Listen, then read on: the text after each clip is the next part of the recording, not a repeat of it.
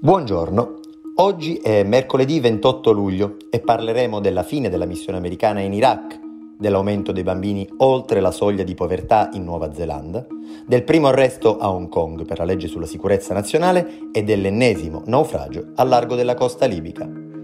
Questa è la nostra visione del mondo in 4 minuti. Il presidente degli Stati Uniti, Joe Biden, ha dichiarato che entro la fine dell'anno si concluderà la missione americana in Iraq. L'annuncio è arrivato lunedì dopo l'incontro a Washington con il primo ministro iracheno Mustafa al-Kadhimi. L'accordo prevede che i 2.500 soldati statunitensi al momento presenti sul territorio iracheno, il cui numero potrebbe rimanere inalterato, continueranno ad addestrare e offrire consulenza all'esercito dell'Iraq. La dichiarazione di Biden è infatti ritenuta simbolica e necessaria, in quanto dopo l'uccisione a Baghdad del generale iraniano Qasem Soleimani da parte di un drone americano, il premier al-Kadhimi si trova al centro di forti pressioni per il ritiro delle forze militari USA, essendo i due più stretti alleati del paese proprio gli Stati Uniti e l'Iran. I funzionari iracheni riconoscono però di avere ancora bisogno dell'aiuto americano. Secondo un report del Child Poverty Action Group, 18.000 bambini in Nuova Zelanda sono stati spinti oltre la soglia di povertà, nonostante le azioni relative al benessere dei più piccoli siano state uno dei primi punti nell'agenda della prima ministra Jacinda Arden. Il documento mostra che la richiesta di alimenti è inizialmente aumentata durante il lockdown di marzo 2020, ma è poi rimasta costante nel tempo e che i giovani che sono stati costretti a richiedere un prestito e indebitarsi hanno raggiunto livelli record.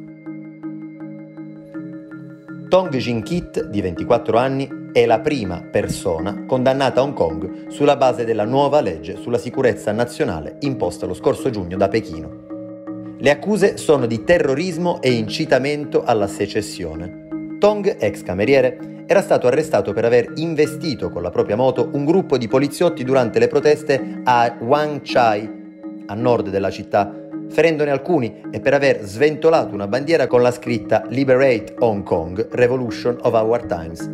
Lo slogan, uno dei principali utilizzati durante le manifestazioni, secondo la sentenza, avrebbe incitato altre persone alla secessione, separando Hong Kong dalla Repubblica Popolare Cinese. La legge nazionale sulla sicurezza, imposta dopo le manifestazioni pro-democrazia che hanno coinvolto il paese nel 2019, disciplina i reati di secessione, eversione, terrorismo e collusione con forze straniere, ma la sua formulazione vaga permette di reprimere ogni dissenso.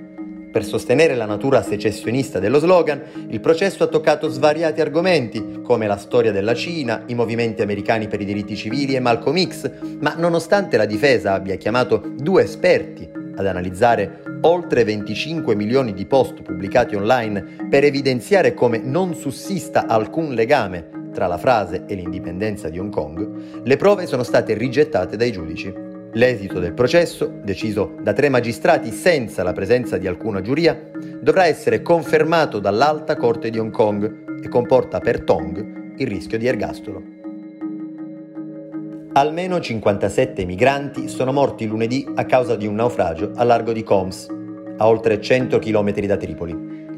Tra le vittime, secondo i sopravvissuti, ci sarebbero circa 20 donne e due bambini. La denuncia arriva dall'Organizzazione Mondiale per le Migrazioni, che aggiunge che i corpi dei dispersi non sono ancora stati recuperati.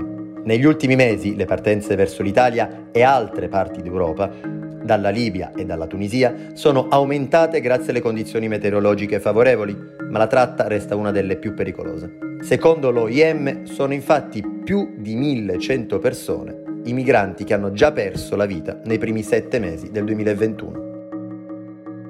Human Rights Watch ha accusato la forza militare di Israele di aver portato avanti durante gli 11 giorni di guerra contro Hamas, avvenuti a maggio, degli attacchi che apparentemente equivalgono a crimini di guerra. L'Organizzazione internazionale per i diritti umani ha realizzato un report dopo aver indagato su tre attacchi aerei israeliani che avrebbero ucciso 62 civili palestinesi, portati avanti pur non essendoci evidenti obiettivi militari nelle vicinanze. E per oggi è tutto, dalla redazione di The Vision, a domani.